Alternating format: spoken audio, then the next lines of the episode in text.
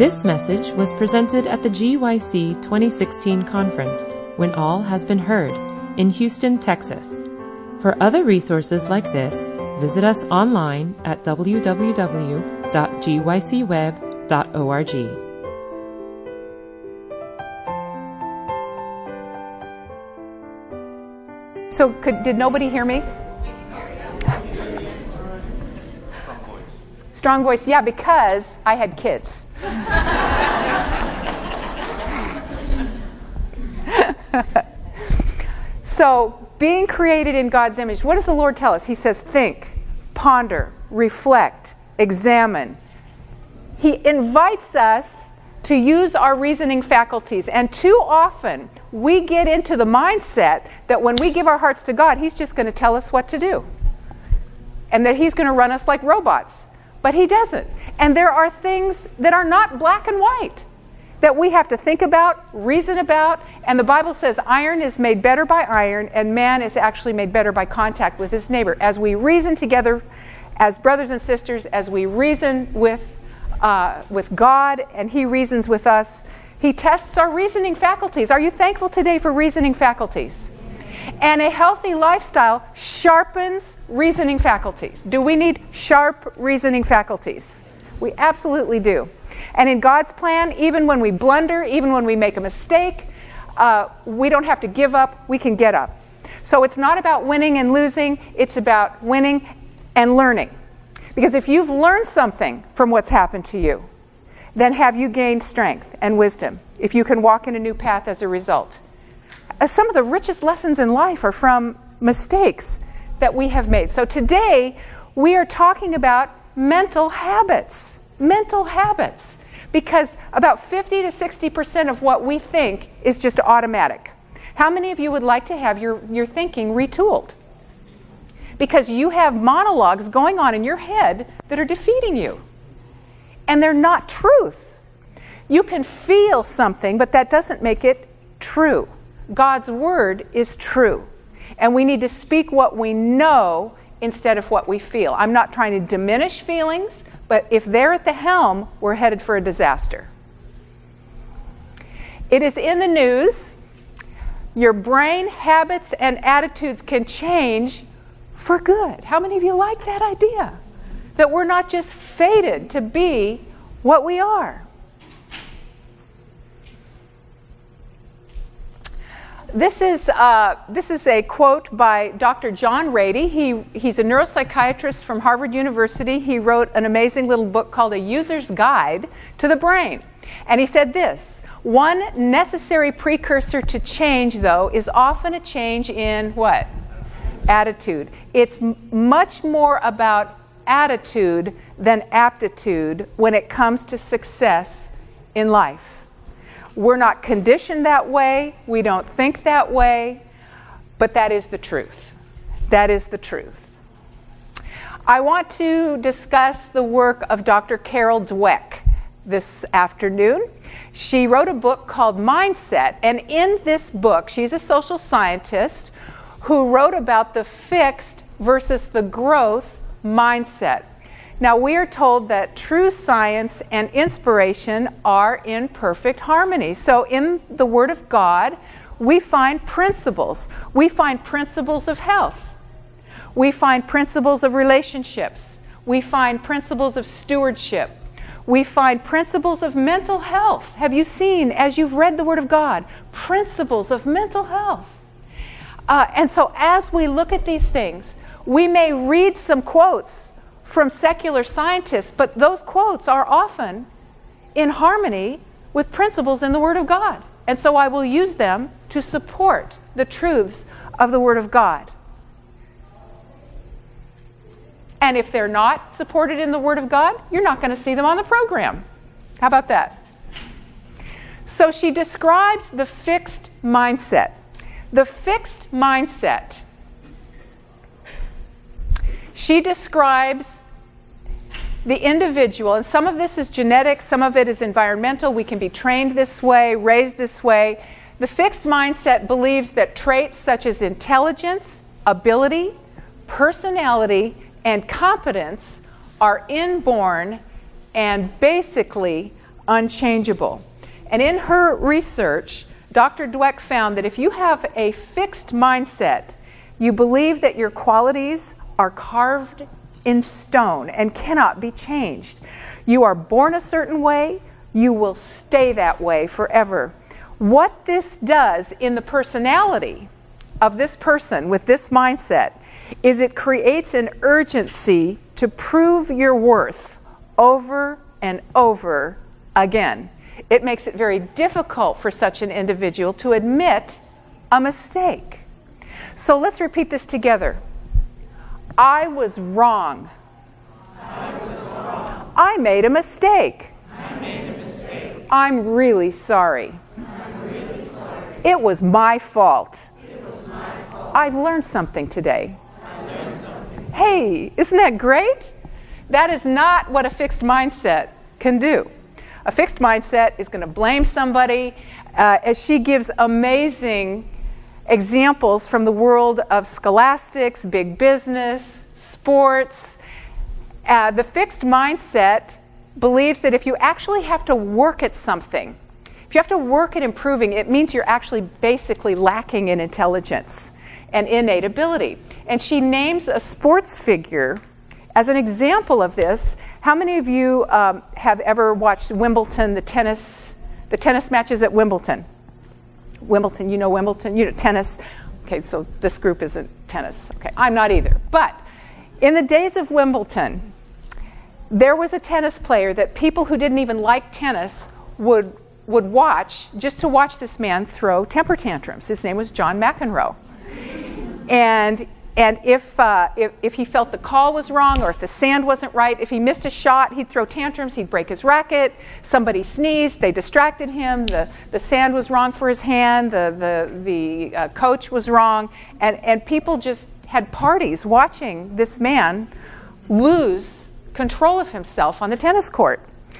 And he was a natural, natural athlete.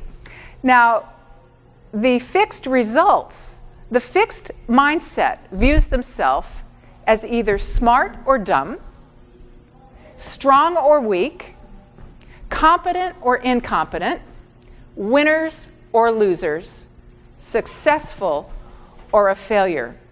Parents can unintentionally foster this type of mindset by telling their children that they're an Einstein just because they get an A on their little first grade math test.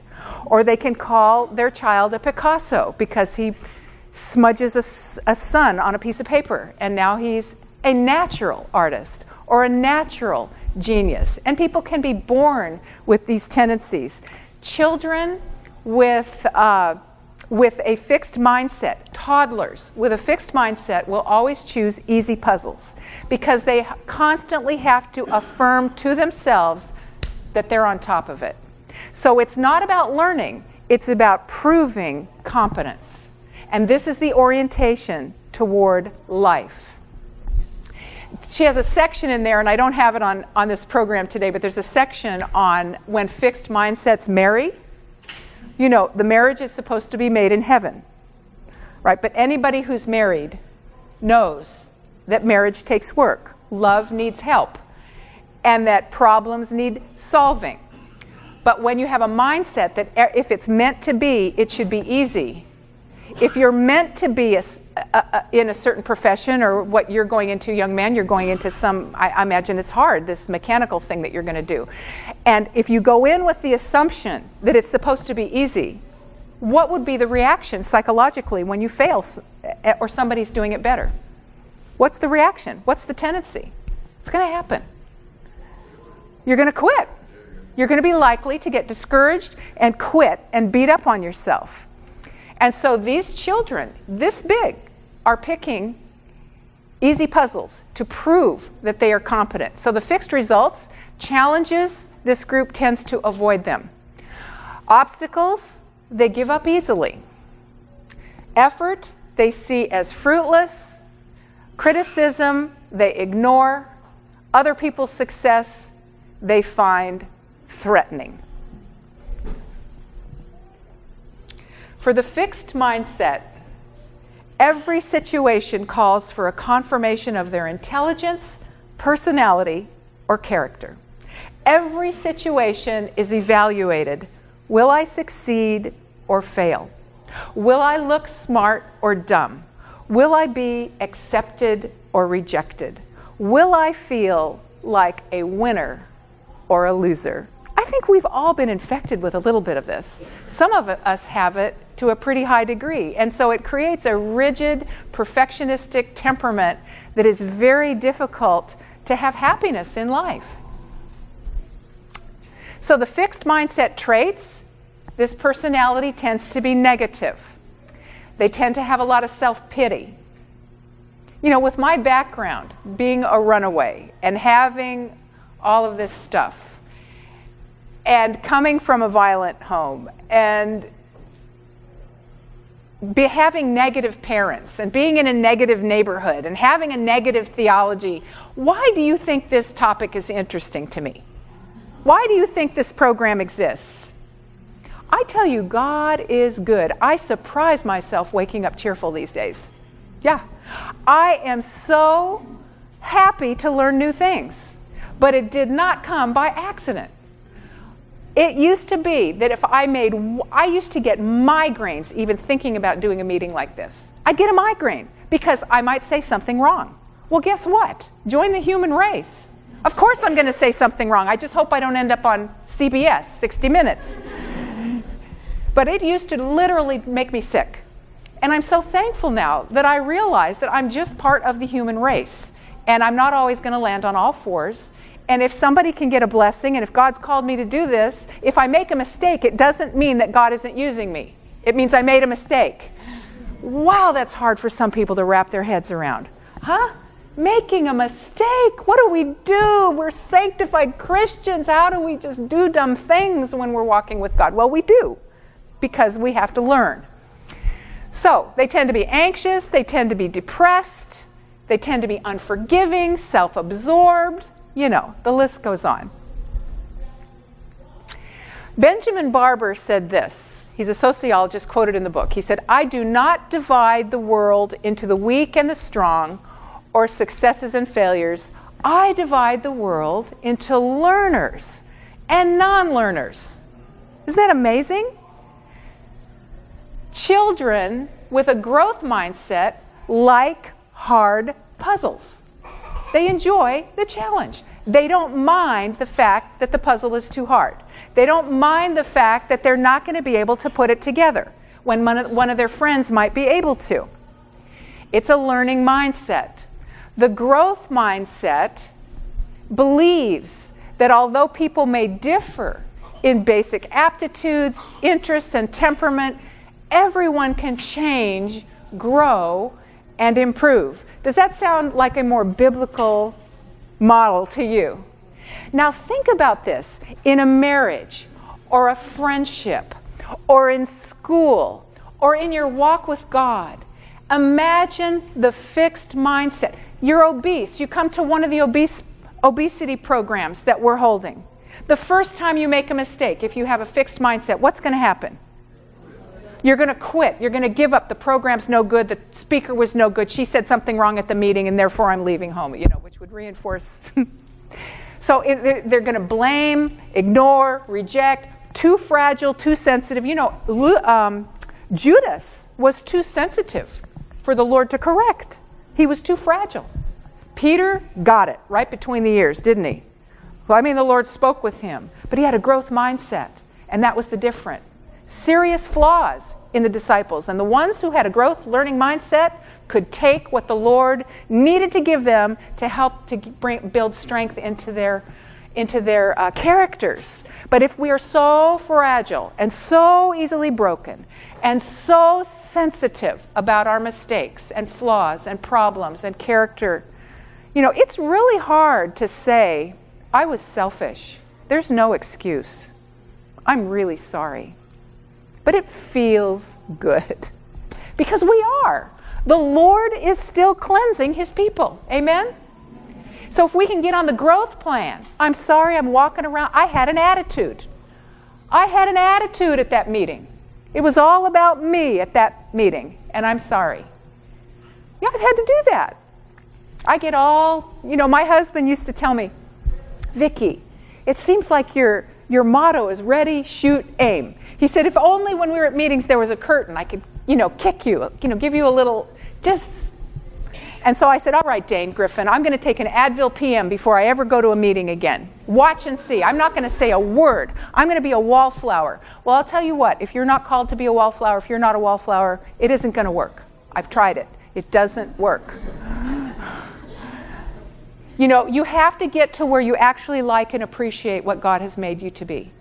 It's really hard if you've never had that instilled in you. But the problem is, wherever you go, you're going to be there. you know, so you've got to make friends with who you are and then let the Lord continue to improve. You might as well enjoy your friendship and relationship with God as He grows you. But hating yourself every second of the day for every mistake you ever make is not God's plan for your life. That's a lie of the devil. Are you with me? It's a lie. So, the growth mindset has a passion for stretching and growing even when they have made mistakes and are facing challenges. We can turn our mistakes into victories. The growth results, challenges, they embrace them. You know, there's a saying. When we first did our, our um, Foods for Thought book, we have three books here. This one is Living Free, Finding Freedom from Habits That Hurt. Simple Solutions is what you're eating, eating you on depression and immune function. And then Foods for Thought, um, mood, memory, learning, and behavior. And when we did our, we're in the fourth edition of this book. And the first edition, my husband and I were just hired at the conference. God gave us in Michigan this amazing conference president. We still have Jay Gallimore. He, he, you know, he and the team and the officers actually funded us to create soul-winning materials for you to use uh, all over the world. And so we were so excited about our first book. It's beautifully illustrated, well referenced. It's you know, it, it, was just our offering to God. To me, this was my offering to God for the years of wretchedness, and then God could just kill me. Then, then I would just be done and die, and it'd all be over, and then life would be easy because I'd be gone. That, this was my thinking. So we did this book, and in the first edition, there was an 800 number that we purchased for this book, and it was in three places. We did 20,000 copies. And the executive committee, this was really huge. They created this, this department, the health ministries department, they created it for Dane and I. And so this was our, our really big deal. So it came press day, and we hadn't quite confirmed that 800 number, but we were sure it was our number. And so it was press day, you know, and you, you just can't miss press day. So we said, go ahead, run the, run the books. So they ran 20,000 books. And when the books came off the press, we dialed the number and finally got through. We kept trying and trying. We couldn't get through, couldn't get through. We finally got through the day we got 20,000 books printed. We got through, and it was an 800 number to a specialty tobacco company. so, if you were really stressed, we have a tobacco for you. and I remember laying in bed that morning and thinking, this would be a good day to get hit by a train. I'm going to stop eating vegetables. I want to just die as soon as possible. I didn't want to go to work. I didn't even have a runny nose. I had to go in. I had to tell Elder Gallimore what happened. We tried to call the guy who owned the number, we begged him. I, we would have mortgaged our house to get that number, but he was a mystic. And the more we begged him for that number and the more money we offered him for that number, the more he thought it was a special number and he wouldn't sell it to us. So there I have to go to work and tell my boss, my brand new employer with a brand new project, that we're selling tobacco now. And I will never see, see one of the meetings that I'm doing, I think it's tomorrow, is on leadership. How to how to lead yourself and lead others, how to create fruitfulness in team building. And it was born out of all of this because I went in to tell him and I told Elder Gallimore what happened. And I saw this micro, you know how our faces do micro expressions? I saw him do this. It was ever so subtle. And then he caught himself And he was immediately focused on valuing me as an employee who made an honest mistake and finding a solution.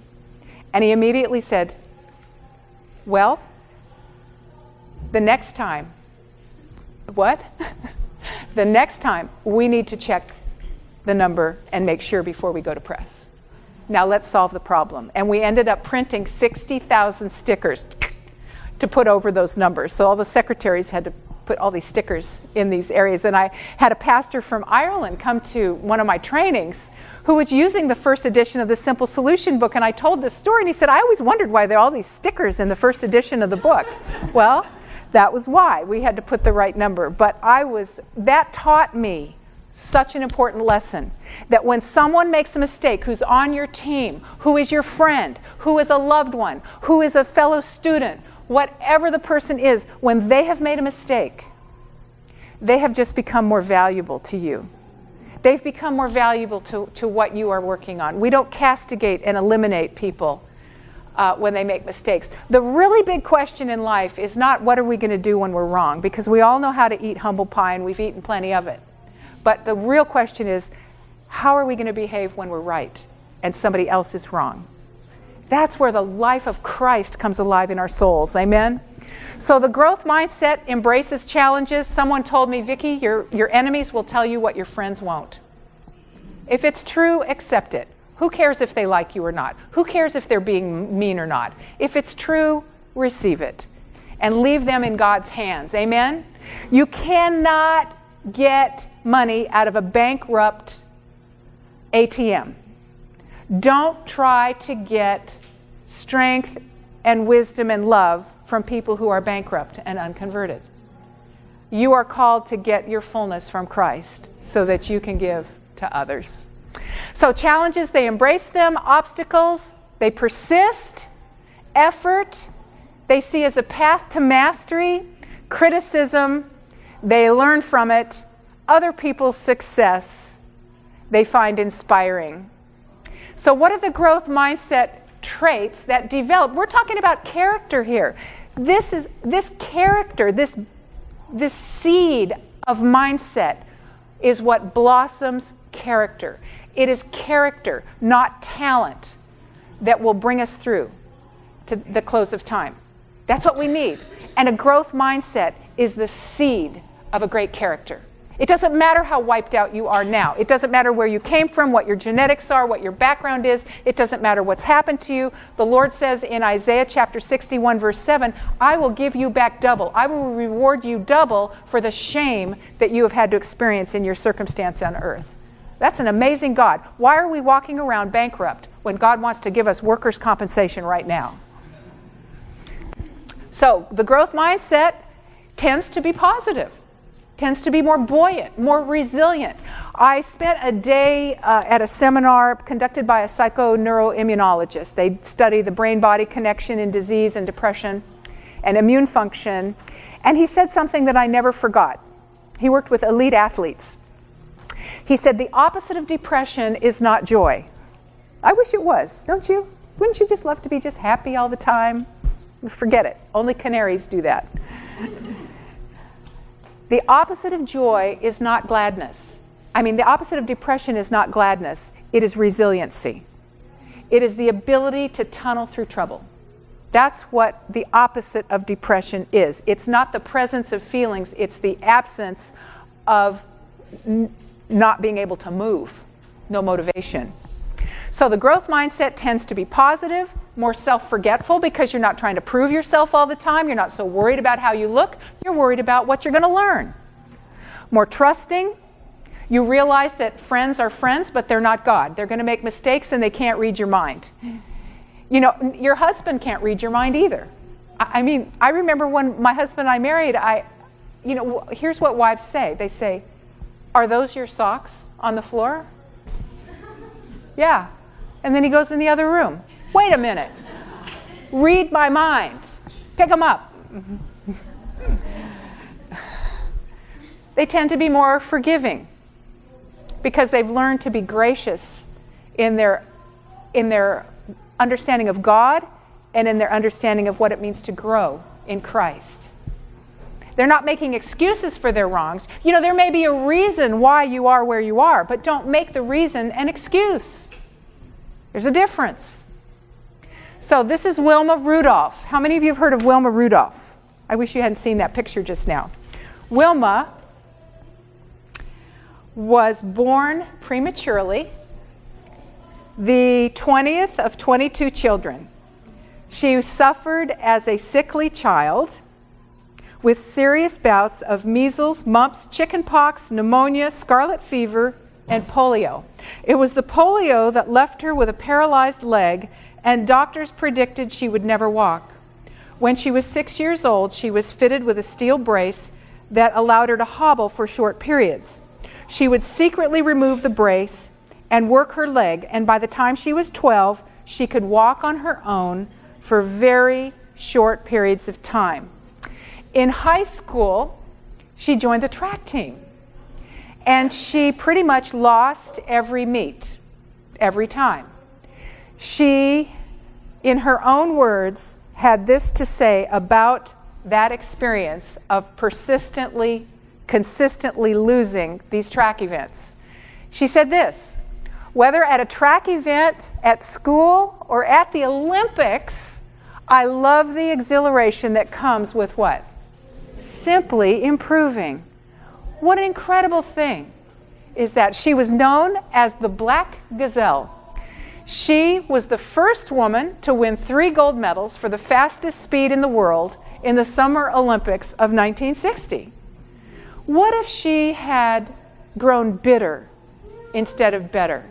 What if she compared her lot of poverty, racism, handicaps, the less ability that she had in high school, in track meets? What if she had focused on those things instead of just the joy of improving? She was a Christian, and she began uh, the Wilma Rudolph Foundation, and she traveled the world teaching children about the value of focus, discipline, and positive thinking in Christ, of course. She died at the age of 54 of a brain tumor, but she died a victor. She didn't die a victor because she won gold medals. She died a victor because of the character she developed in spite of obstacles, setbacks, and others around her who apparently were more gifted than she was. She just simply had that seed of the growth mindset. How many of you would like to have that mi- mindset in your heart in every area of life? Sometimes we do in one area, but in another area where we can be quite self limiting and unrealistic in our expectations.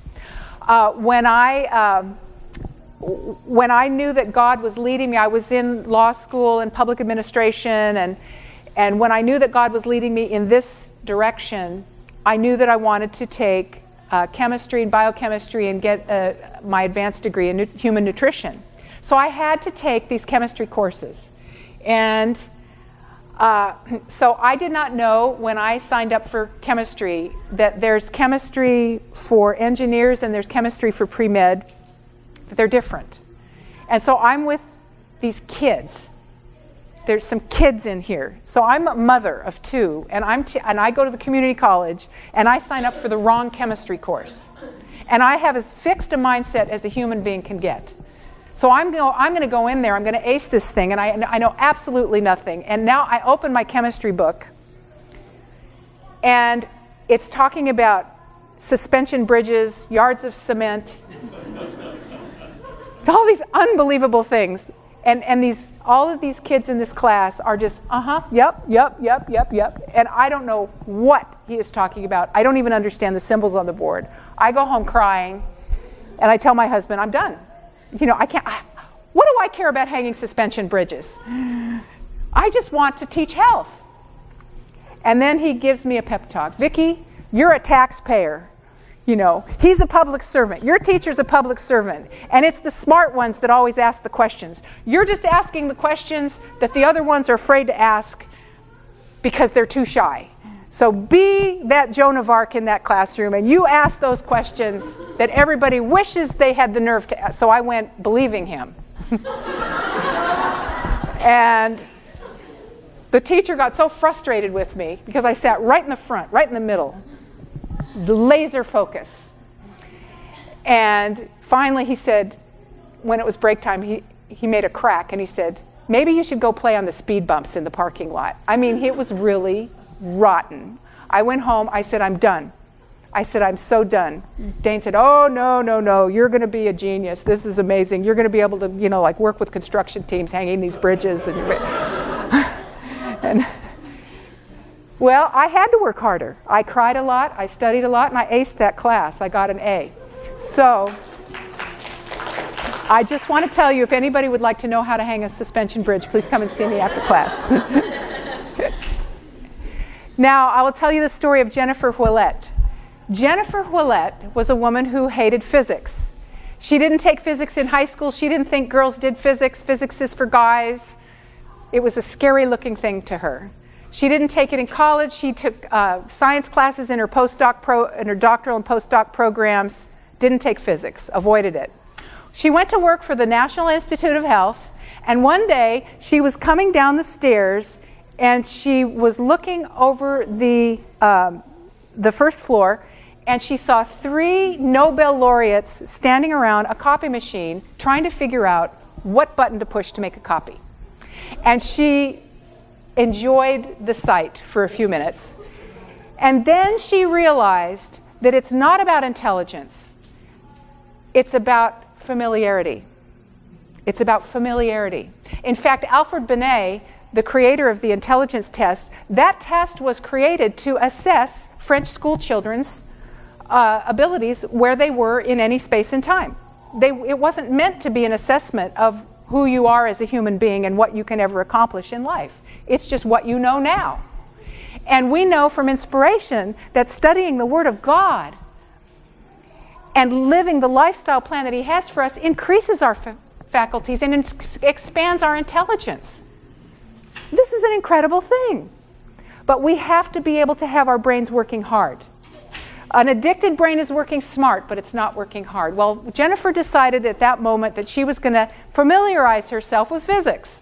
And she did. She wrote an amazing book. It was on the New York Times bestseller list for five weeks, and it's called Black Bodies and Quantum Cats. And I got the book because I hate physics. And I read it as a vacation read, and it's fabulous. It talks about the Fibonacci sequence, the golden ratio, how cameras work. Couldn't believe it. It's just a wonderful little book. And, uh, and, and it, it really taught me that we mustn't be afraid of familiarizing ourselves with new things. That's part of the creative brain that God gave you and I, and it's one of the keys for unlocking addictions because the brain is designed to learn new things and it brings pleasure. We talk a lot in addictions about dopamine D2 receptors that uh, in the reward pathways of the brain and how they get all messed up and et cetera, et cetera, et cetera. But all throughout the brain, there are dopamine D3, 4, 5, and 6 receptors. And when we engage in these other activities, it stimulates dopamine in those areas of the brain. And that's really good news. Those are backup systems. God has built you with backup systems. Even the cheapest computers have backup systems to protect the hardware. And God has built so many backup systems within the human system that when we familiarize ourselves with the mind body spirit connection, when we act upon the principles that He's given us, it begins to activate those backup systems for healing and restoration and recovery and renewal. It's not just spiritual, it's physical as well. Amen? He has a plan, He has promises, and He has power. We've got to use all three together. So, Aristotle said this He said, What we learn to do, we learn by doing. Excellence, then, is not an act, it's a habit. You know, you've heard the saying, practice makes perfect, but practice also makes permanent. Practice makes permanent. If you want to be more polite, just practice. If you want to smile more, what do you have to do? Practice. If you want to have a better attitude, you have to do what? Practice. You have to practice. And this intelligence thing is really interesting. My husband told me this story. I think it came out of Prince George's County. It used to be that many years ago, in some schools, when the, eh, these intelligence ch- tests were given to children, uh, they would seat the children in the classroom according to their scores. So the children with the higher scores would sit in the front and the lower scores in the back. So, what was the expectation of the children? The expectation of the children was the ones in the front are going to do well, and the expectation is the ones in the back are going to do less well. What was the expectation of the teacher? That the, t- that the kids in the front are going to do well, and the kids in the back are going to do less well. Well, there was one classroom where the kids with the higher IQ scores were not doing well, and the kids with the lower scores, there were a group of them that were just doing very well. The principal came to investigate and found out he discovered that the teacher had inadvertently seated these children according to their locker numbers. So, what's the lesson? Higher than the highest thought is God's ideal for man. Whatever circumstance you are in, whatever pain you are covered over in, whatever diagnosis you've received, whatever's happening in your life, whatever is going on that you have absolutely no control of, if you will stay with God, if you will do what you know and not what you feel, God will improve you, strengthen you, empower you, and you will co- come out better on the other end, no matter what it is. When I went through the cancer journey with my husband and lost him, I thought I was going to die. I prayed to die. I prayed to die for weeks after I lost him. He was the only amazing thing I'd ever had in my life, and now he was gone. And it seemed like the most cruel blow that a human being could suffer. And I still don't know why it happened, and I've had to hear why people think it hap- thinks it, it's happening. Everybody has an opinion, you know. Well, God knows what you need, was what one person said. And I said, I said this in the other class. My response was, well, couldn't God have started by like breaking my nose? You know, and if that doesn't work with whatever I need to learn, you know, we go from there. Um, so people say things and they don't mean harm, but it does cause harm. But I will tell you that what you learn in the light is what you are going to take with you into the darkness. When you are in a crisis, when your whole world, when you're going through a wind tunnel and a paper shredder at the same time, when the, the, when the fine tapping of the chisel becomes a wrecking ball in your life, what you have learned to do habitually in the light when it's calm and when it's easy is exactly what you're going to take with you into the dark. Because you're not going to be, you're not going to have the resources or capability to do anything different. I was on automatic pilot. I ate correctly. I went for walks. We had our worships. My feelings were on a roller coaster. They were all over the place. I didn't understand what was happening. And yet, God held me through what I had already learned. This is really key. So I hope that you will take this and realize that every moment of peace that you have is a moment of preparation for what's coming. Because you can't predict what's going to happen from one minute to the, to the next. You know, you thought when you graduated from school that you were through learning. But life is all about learning. And with the right mindset, with a growth mindset, learning can become a joy instead of a trial. Learning from a mistake doesn't have to be an arrow of persecution or torture or discouragement, it can actually be a joy to go to God with what you need. Amen? He supplies all of our needs by His riches in Christ Jesus. I like what Dr. Ratey says, the psychiatrist from Harvard. We are not prisoners of our genes or our environment. Po- poverty, alienation, drugs, hormonal imbalances and depression do not dictate failure. Can you think of some people in history who suffered from the demons of depression and who actually had quite successful, amazing lives, even in spite of and because of what they struggled? They were remarkable individuals. Can anybody think of someone in history? Abraham Lincoln, absolutely. He said, If I were to share what the condition of my mind is, uh, throughout the nation, we would be miserable. Every person would be miserable. He suffered severely from depression. Can you think of someone else that suffered from depression who was a great hist- uh, figure in history? Ellen White, really? Okay, yes, she did have seasons of depression. When she lost her husband, she was basically in bed for a year. Um, what about Winston Churchill? Rejected, his parents didn't love him. Uh, he was an outcast. He was unpopular. But that prepared him for saving Europe. He was so used to acting alone and making decisions alone and not feeling good about it that when it came time to make an amazing decision, he was ready. He didn't need a bandwagon of, of yes men in order to make a decision that was unpopular, and he did it. Charles Spurgeon is another example. Martin Luther uh, is another example. So lifestyle can help, but sometimes it just dials the it, it will dial it down. Sometimes we're just going to have this stuff like a dumb uh, like a dull hum in our brain. It doesn't mean you're a failure. Just because you don't hit the bullseye, whether it comes to aching knees or a condition that you have that's chronic or a, a, mental anxiety that you have to fight for your life, God will use you in spite of it. Once you've done everything you can, leave it with God and do the right thing. You don't have to feel right to do right. Amen?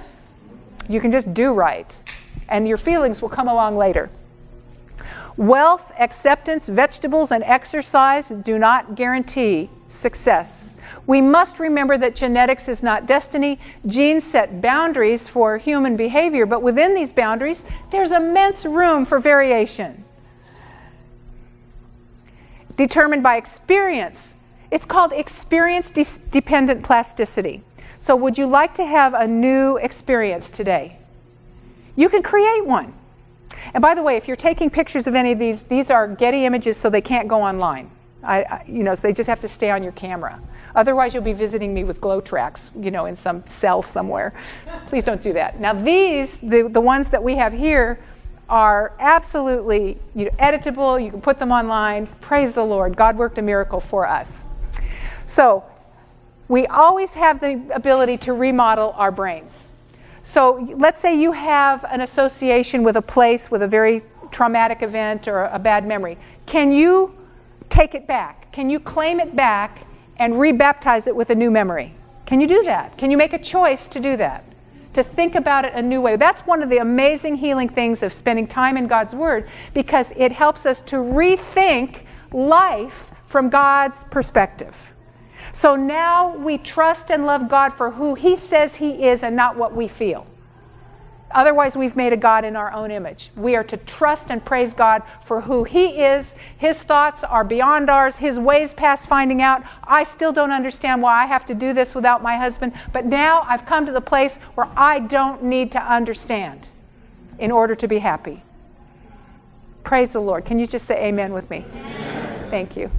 And it's hard to get there. If you have to have a reason to, and if you have to understand everything in order to be happy, you're going to be unhappy for the rest of your life because a lot of stuff happens that we don't understand. That doesn't mean we don't analyze, it doesn't mean we don't think, it doesn't mean we don't reason and ponder the path of our feet. Let all your ways be established. But it doesn't mean that everything, cause and effect, happens according to, um, to justice. We live in a world where really awful things happen to nice people and really good things happen to awful people. My Aunt Ida Ferrari told me that mean people live longer because they're mean, that it's in their blood.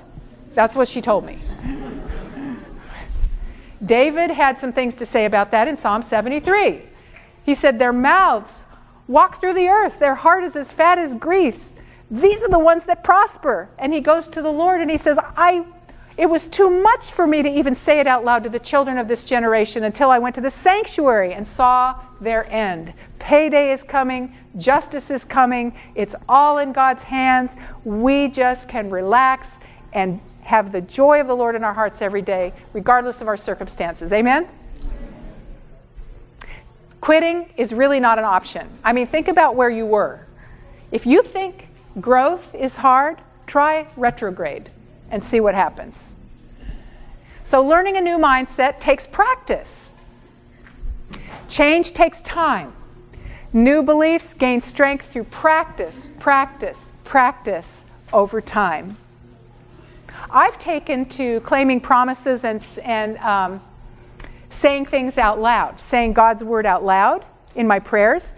You have nuclear power under your nose. It's called your mouth. And when you say something out loud, your brain hears it and it responds. So you can complain and remain, or you can praise and be raised. You can go to the throne or the phone. We have major, major effect on our brains by the things we say and what we choose to reflect on. So, women tend to suffer from more depression as men. They tend to ruminate. What does ruminate mean?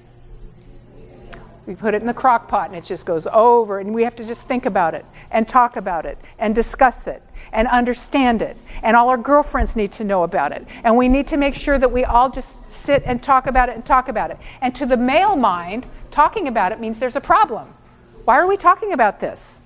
You know, why do you want to talk about this? But talking about it is a good thing for women, but we can really overdo it. And rumination over negative things can really, pers- can really um, uh, foster depression. Now, men have a different liability. Men have a different liability, and that is they tend to be very focused on one thing. When my husband was working at the computer, I could go up and tell him, I'm going to go spend $10,000 and charge every penny of it. That's fine, dear. Have a nice time. He's working. And so what happens what happens if they don't expand their capabilities, if they don't expand social, family, spiritual, is anybody resonating with me of the male sort here? To because we they God made the male brain, and I'm speaking in generalities, to be focused for a reason because he's taking care of this family. And the woman does lots of things all at once. So she gets five or six points, he gets one. He's upstairs doing one thing, she's cooking, baking, on the phone, helping the kids. You know, that's a lot of points. But what happens to the male brain, if it's only focused on one thing, one thing, one thing, it begins to shrink. It begins to atrophy in the unused areas. So as he ages, he gets cranky. Cranky. So this couple is aging, he's cranky, she's depressed. Bad combination. So, the solution is this wonderful application of the Bible principles peculiar to our dispositions, peculiar to our temperaments. God knows what each and every one of us needs to have a balanced mind. He has not given us a spirit of fear, but of love and of power and a sound mind. And the prescription is going to vary slightly for each person in terms of what they need to focus on but the basic principles are the same for all of us. He wants us to have joy and strength and steadfastness, but most of all, a learning mindset. So the learning mindset realizes that people are not mistake free. They just refuse to give up. If you make a mistake and you obsess over it, give yourself a certain amount of time to feel terrible about it. Confess it. Make things right. Make that phone call. Go to God. Get on your knees but then set the microwave timer for 10 minutes and then you're done with it.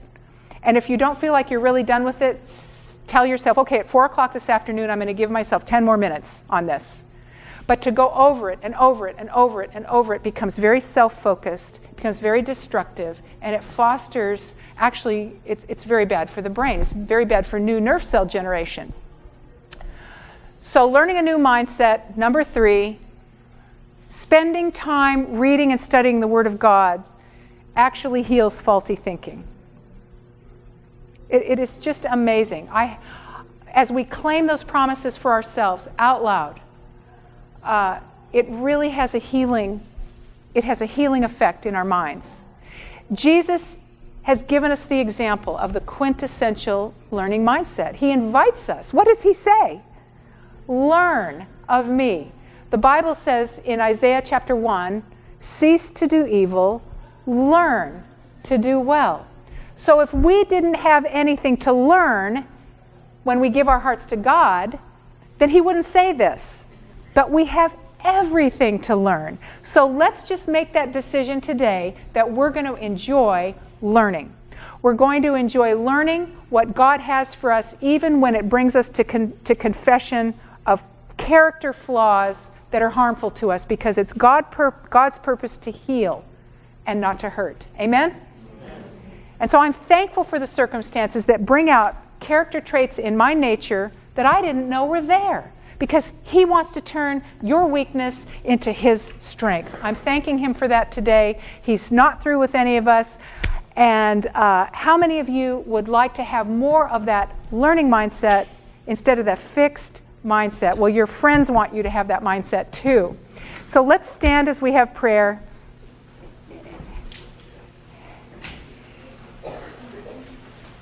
And you will probably have an opportunity to learn something even before the day is out. And we can be thankful.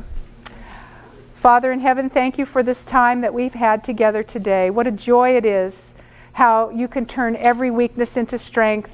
You want to grow us. You want to give us your nature. You want to give us your purpose, power, and strength in our lives. Help us to cooperate with you by looking to you and having a learner mindset, by not being so fragile that we cannot take any kind of experience that will show us what we need to do to improve. we thank you for this process. We thank you that you are preparing us for your kingdom. Help us, Lord Jesus, never to say no to your spirit. Help us to be merciful to those who make mistakes in our lives and to remember that we also make mistakes. And we thank you in Jesus' name. Amen. This message was presented at the GYC 2016 conference, When All Has Been Heard, in Houston, Texas. GYC, a supporting ministry of the Seventh day Adventist Church, seeks to inspire young people to be Bible based, Christ centered, and soul winning Christians. For other resources like this, visit us online at www.gycweb.org.